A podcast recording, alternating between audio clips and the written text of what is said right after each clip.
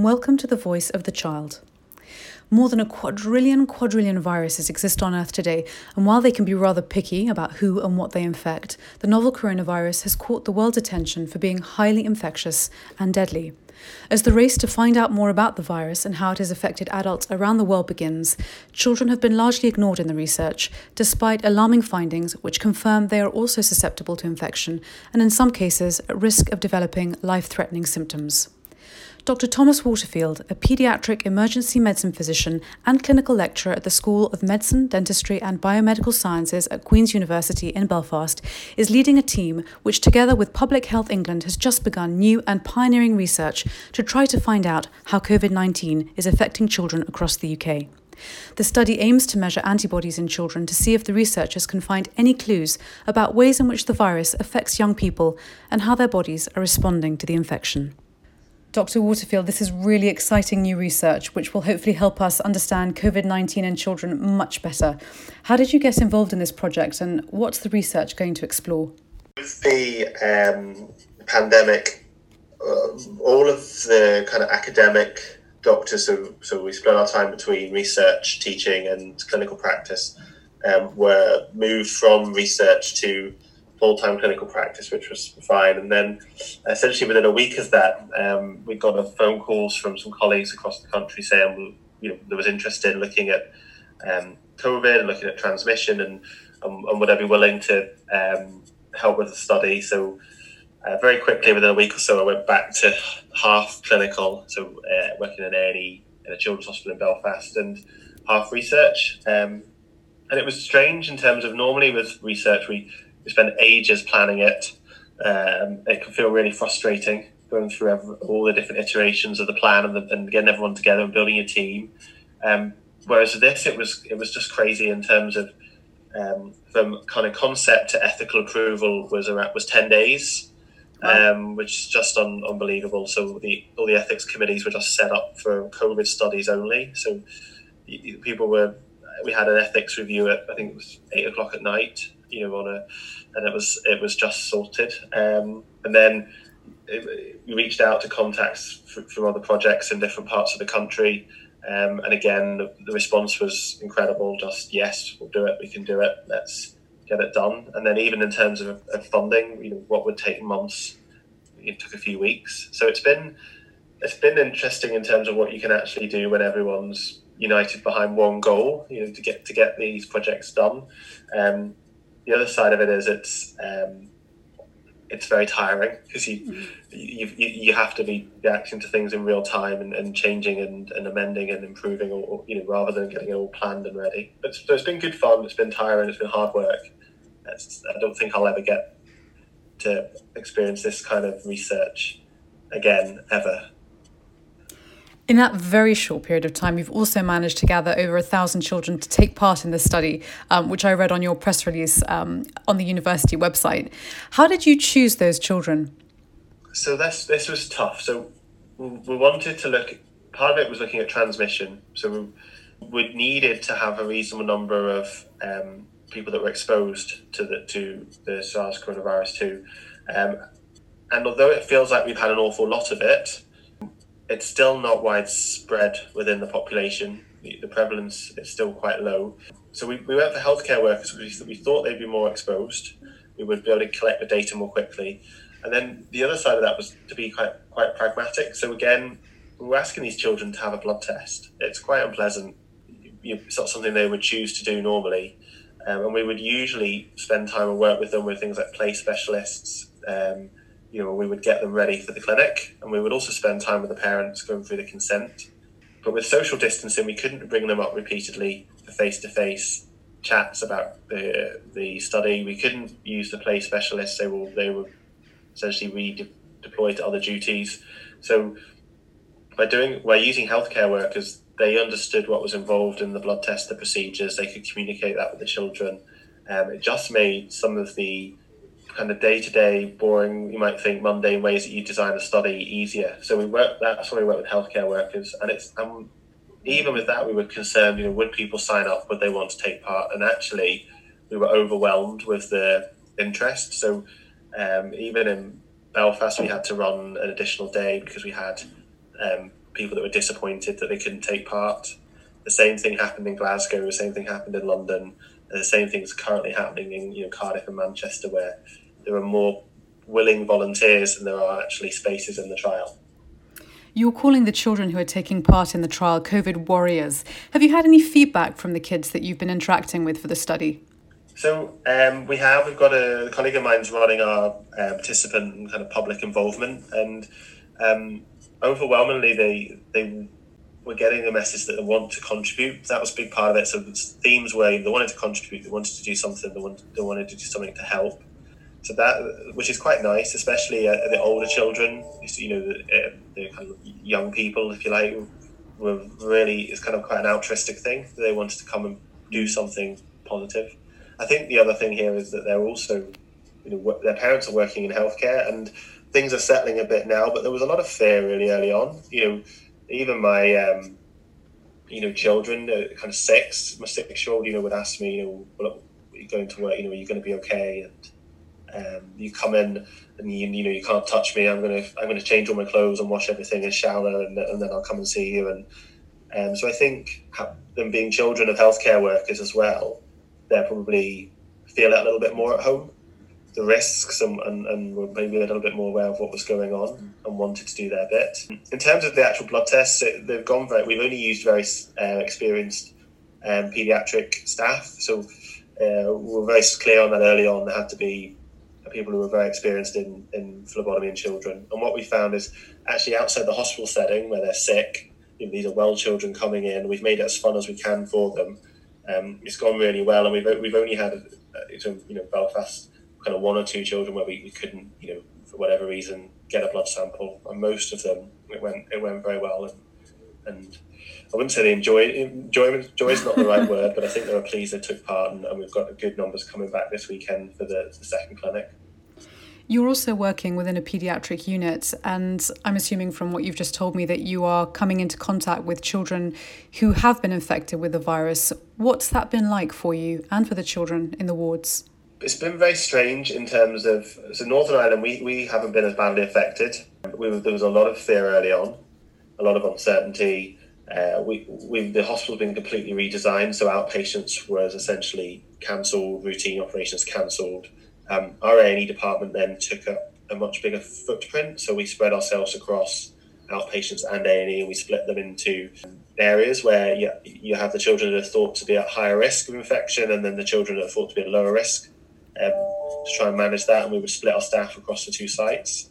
Um, as time's gone on, and we've seen, thankfully, children are, you know, children are not badly affected, um, certainly compared to adults. Um, I think people have started to relax. Um, and actually, then what started to happen is the, the other side of it is that our anxiety is growing in terms of we want um, outpatients to reopen, we want schools to reopen. We're getting worried about our children that are not getting to go to outpatient clinics or are coming in late with with health problems because they've been too scared to attend. So it, it's been a strange journey from lots of fear, all this redesigning of a service, starting to accept that children are thankfully quite well protected and then moving on to actually the biggest risk to children is we can't get them back to school, we can't get their routine services going on. You know, there's lots of safeguarding worries. We're not seeing children who may be suffering abuse. There's less opportunities to catch that and, and, and, and intervene. We're, we're also seeing lots of problems with anxiety, mental health, um, you know, filtering through now with increased attendances with those kind of problems. So actually, the biggest risk probably to children is that we're not able to provide their normal services. The current data that we have, as you said, suggests that children are at less risk of being infected with the virus. Do you think that as a result of their physiology, or is that perhaps something to do with the context in which they've been provided, perhaps with an additional layer of shielding within the context of their community and their way of life and their routine? In terms of actually the COVID 19, and the illness itself, they definitely have a milder illness. There's no um, there's no doubt about that. The older you, the older you become, the, the closer that becomes to an adult. Uh, but in young children, essentially have almost no illness, and the, the reasons for that aren't really still known. People have ideas, but we don't really know why it is. So even if they get the infection, they're not seeing symptoms, and certainly even the early data from our, our seroprevalence work is that is that about a third of children have no symptoms, despite having developed antibodies, which means they must have been exposed at some point. In terms of are they being exposed, I think children over, overall have been shielded. I think that's the right way to describe them. Not maybe intentionally, some, some of it's intentionally, but the children, you know, how many shops say, you know, please don't bring your children into the shop. Um, you know, so we're not taking children into shops. We're not. Um, they're not going inside anyone else's houses. Just recently, they're starting to be able to go outside a little bit more and enjoy some fresh air. But most children have been at home, essentially not interacting. So then the only people that are going out and mixing are their, are their parents. So parents be bringing it home and passing infection on, but children have had almost no kind of role in the spread of the infection so far. Your study is going to be looking at children within the ages of 2 to 16. Is there a reason why uh, very small children and babies and uh, teenagers between the ages of 17 to 18 have been excluded from the study? So it, it's more to do with um, the amount of blood that you need to take. Once you're over two, the phlebotomy becomes easier. It's the actual procedure, it's less traumatic. So it's a bit of a trade off. We're saying that we can't use, or it's very difficult for us to use play specialists limited opportunities to conduct the face to face, you know, discussions. Everything's over the telephone. We just come in, have a blood test, leave. So from a pragmatic point of view, start taking significant amount, well, you know, blood from very very young children, and then also without having some of those other measures in place. So it was kind of a pragmatic thing to set it at two. The the sixteen is it's just a slightly there's a debate about where pediatrics starts and starts and finishes. Um, and then some of the things around consent. So most of that kind of falls under governance and legal sides of things rather than from a medical point of view. That makes sense. A lot of trials that look at seroprevalence often will, will often include some children, but they rarely go and include the younger age group. So yeah, two to sixteen is kind of pragmatic. I mean, in an ideal world, you just have every single, you just include everyone, children, adults, mm. um, you know, the entire family unit. Your study is going to look at um, antibodies within children and whether or not those give you any indications as to how the virus has impacted children. And this is probably a very silly question, but can children actually fight off a virus with pre existing antibodies from a previous unrelated infection to COVID 19? Or do you have to have had exposure to a very specific infection to then develop antibodies for that infection itself? So there are other coronaviruses. We we have our own actually our own kind of Northern Irish coronavirus that circulates here, and most of them are, harmless, cause mild illness, and we wouldn't expect there to be. First of all, they don't generate much immunity in their own. If you if you have one of the other coronaviruses, you may develop antibodies for a few months, and almost very little immune response that they generate. So I don't think they would offer you any kind of protection against the SARS coronavirus two and what we don't know is actually if, if you're exposed to the virus, which I think was kind of your question, um, if you're asymptomatic, do you develop antibodies or do you need to be sick to develop antibodies? Well, certainly from the early data we're getting, it looks like you can be completely asymptomatic and develop antibodies. So, um, said about a third of the children have an antibody response with no history of any illness. So, you don't necessarily need to be sick to develop antibodies. The kind of million pound question is, you know, do those antibodies confirm immunity? And we don't know. So um, the antibody tests at the, at the, minute are directed mostly at the nucleocapsid, which is useful for telling you if you've been exposed, but um, not necessarily indicative of immunity. There are some tests being developed and finalized looking at the spike proteins, which certainly kind of previous SARS viruses, the spike protein antibodies were the ones that were associated with immunity. So it would be reasonable it would be a reasonable assumption guess that if you have antibodies that you would expect some form of immunity, but we don't know how long it lasts, um, how good it is, you know, and how that would affect your your disease progression. So again, if you're an adult, you know, you've been very sick, you've got some antibodies. Does that mean that you won't get it in future? Um, or if you've got it, it'll be milder. And also, how long do those antibodies last? Are they, are they like three, or four months like other coronaviruses, or do they last a bit longer? I was just wondering whether you could actually fight off a, a new virus with existing antibodies or pre existing antibodies inside your system, which you develop from a completely unrelated. Yeah. Yeah, no, I don't think I don't think there's any evidence that that's that's possible with the with this with coronavirus. I know uh, things like uh, BCG vaccination and certain things that might modulate your immune response and make you able to maybe have a less severe illness are being looked into. But I'm not aware of anything that would suggest if you've had a previous form of coronavirus or other viral illness that you have antibodies to that they're protected in some way. Will all of the children taking part in the study have been asymptomatic if they have been exposed to the virus and potentially infected with it? So, so two thirds of the children so far have, have, had symptoms. So we'll we ask about illness episodes and history, and then kind of marry that up with some of the results. Um, and children's symptoms, and none of the from the early day, none of them were admitted to hospital. None of them required, you know, anything beyond kind of self care at home.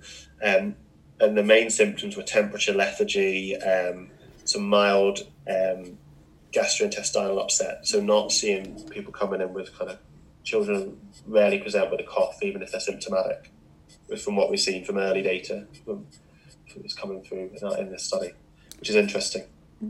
So, going to the science for a moment, how are you going to be using the scientific tools available to you to isolate the antibodies and extract the information that you need from them? So, the antibody tests that we're using are actually commercially available. So, um, they're, we're working in partnership with Public Health England. Um, and also Public Health in Northern Ireland. But uh, Public Health England, you can go on, they're actually publishing all of the data in terms of um, the, the, test accuracy. So we're using at the moment the Roche and the Abbott tests, which you've probably seen in the media, have both been confirmed. They're both um, immunoglobulin G. So that's a, um, an antibody response that represents kind of more of a long term memory. So your, your body usually makes kind of temporary response, which we often talk about the M immunoglobulins initially, and then the G ones are, um, are associated with longer term immune memory. The downside for those is it takes about two weeks for you to develop them. So if you're um, infected within two weeks of being tested, you may actually go on and have antibodies, but they're not detectable yet. So if you have um, either the Abbott or the Roche um, test positive for the immunoglobulin G, they're very specific, which means you, you will have had that inf- infection almost certainly, and the antibodies are genuine. The downside of these tests is a small number, so kind of one or two in ten potentially could test negative, and um, and actually are just in the process of developing antibodies that aren't detectable yet. Um, and we, we do see that with some of the results coming through that are borderline, and you suspect haven't had a chance to look for it properly because it's just coming through in real time, but those children may have had symptoms within the last two weeks which is why their, their, their response hasn't maybe isn't isn't meeting the threshold for detection. But but there's evidence that it's probably would be in another week or two, which is why we're following them up at repeated.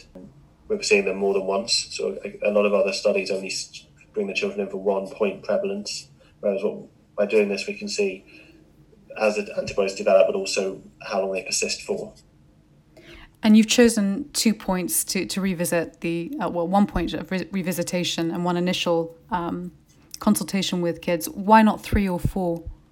So we've, we're doing it at a baseline to, we're doing, we've got the first appointment two months and six months. We may do more. So it's partly about funding. So um, at the moment, as I kind of alluded to with the restructuring of services and goodwill, there's a lot of um, interest and activity around this. But as normal research resumes, as services resume, we would have to look for um, significant ongoing funding. So I there may well be follow on studies from this. So I would like to, for example, uh, all the children that test positive, um, then follow them up for another two years would be would be my ideal with repeated um, appointments to see how long the antibody response persists for. And also, do they develop any? Um, they develop COVID nineteen in the interval period. So, all of these things, unfortunately, are sometimes come down to governance, you know, um, ethics and um, and money. Beyond detection of antibodies um, within children, what else are you hoping to discover from the research? So certainly some more information around transmission. Um, it, it's if you can understand the transmission and how likely someone is to spread it within close contacts, it can help with predicting things like schools.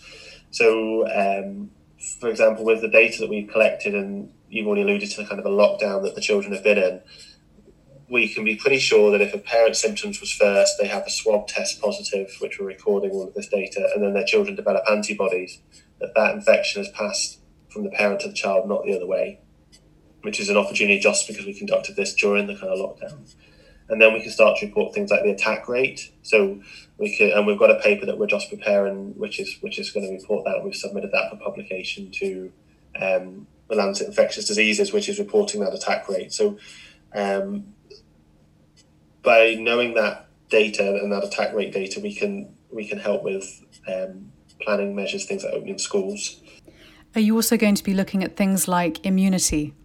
In terms of whether they develop immunity and whether that persists, yes. or yes, exactly. Yeah, so well, that's so that's what we're doing. So we're obviously doing the the immunoglobulin to the nucleocapsid, but we start doing the spike protein antibodies, and those are the positive, which we think will be consistent with immunity. You can then monitor those children, which we're doing, to see if they develop COVID 19 despite having these antibodies. Which, if they had a spike protein antibody and they don't develop COVID 19, you know, during a, a, prolonged period, so we're doing six months, you can be fairly confident that that antibody has offered them some sort of immunity. But that's why you need to follow them up, and it may be that we need to, we'll continue to follow them up beyond the six months, depending on what the landscape is with the research funding and things going forward. There's been a new study uh, that's come out and it's suggesting that the virus could be a blood vessel virus, that it inflames blood vessels, and that children have been able to stave off the virus largely because they tend to have healthier blood vessels than we do as adults. Do you have any thoughts on that new study? In terms of the that paper in particular, so certainly there's something to do with the ACE2 receptors in terms of um, how the virus affects individuals.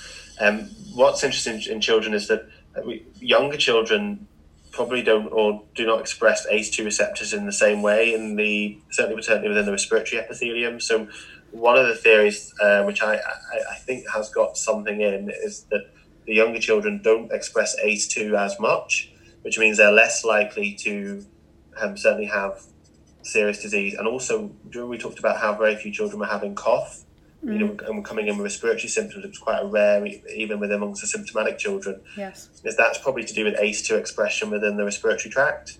So I think we're not seeing the respiratory symptoms because they don't express ACE2 to the same extent within the respiratory tract. I'm not, I'm not certain around ACE2 within the vascular, but if a similar argument may exist. So if they're not expressing the receptors for the virus to actually um, infect the cells, then they're not going to get such severe disease. So it's probably multifactorial in terms of young children are like little Olympic athletes, incredibly fit. Um, the blood vessels are uh, healthy and they can tolerate far more stress than uh, physically than adults can. Um, and we see that when we're training our doctors about you have to be very careful that a child can look look relatively well but be sick. Um, I also think there's something in, around those ACE2 receptors which keep coming up in different studies in terms of being um, a, a mechanism by which the virus is infecting and affecting cells. So in that paper, it was looking at ACE2 and vascular and endothelial cells and, and its effects, but I think it also probably has an impact in terms of the respiratory side as well. As you've been taking care of children within COVID wards, has anything jumped out at you? Yes, that we don't have any. So the, the, the, the children just aren't coming in, they're not sick. So we are seeing some of the children with this post um, post COVID, you know, inflammatory Kawasaki's type illness. Um, but when we're just not seeing severe acute illness um, in in children, it's just not. It, it's it's remarkable how little effect the illness has on um, on children, and that's again the kind of bit from before. We were very worried, very fearful about what was coming, um, and now actually the biggest harm to children is that they're being kept at home and and the, and the harm is coming through the greatest harm to children is the education they're missing, the interaction with their health visitors, the interaction with the social services, um, and their ability to attend kind of routine paediatric hospital appointments. That's by far the biggest harm to children from this. We're definitely seeing some concerning reports about children suffering mental health problems and distress from um, being locked away as they are. And as you say, there are concerning reports about rises in domestic violence. But going back for a moment to to the virus itself, you mentioned that you had seen children who had developed um, Kawasaki disease like symptoms. What's that been like on the ward, and, and how have children coped with that kind of disease? Children are very resilient. They, they, they I don't think for them in a strange way, they don't. It's no different for them than if they have Kawasaki. Kawasaki's is a horrible illness to have. You know, in terms of um, it's a usually a miserable, prolonged admission, um, and then uncertainty about complications afterwards. So, I, th- I think whether their Kawasaki's illness was related to a post was triggered from COVID or triggered from something else, the, the outcome for the children is very very similar. I, I don't think their actual patient journey changes all that much from that. So um, it's it's a horrible illness either way, whether it's COVID related or or uh, they've just had it through some other route. Once this project is finished, what would you like to study next in relation to children and, and COVID 19? Schools. So, schools. So, I, I think this is a good template and a good model for how you could conduct this study on a larger scale within schools.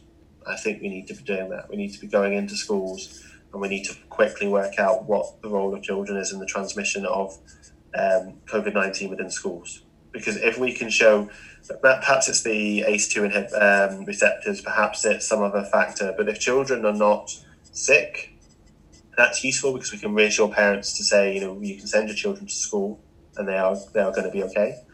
And then also we need to look to see what their role is. So what's the attack rate from children to adults? And we, we don't know that. That's that's unknown. So, um, you know, eh, how safe are the teachers teaching in that class? Can they go and teach without um, without fear? There's there's a we've got to be careful as well in terms of there is a lack of evidence that, that children have much of a role in the transmission of the virus, but the lack of evidence isn't evidence of a lack of effect. And what I mean by that is you, you kind of hit the nail on the head for me early on, where children have been shielded essentially you know, they are not going to the shops, they're not going to the schools, they're not mobilizing. They can almost be seen as their own population, which is where this data is useful in terms of. Um, I don't think children have seen as much coronavirus as adults. I think early infections were probably centered around major transport centres and were adults travelling between areas.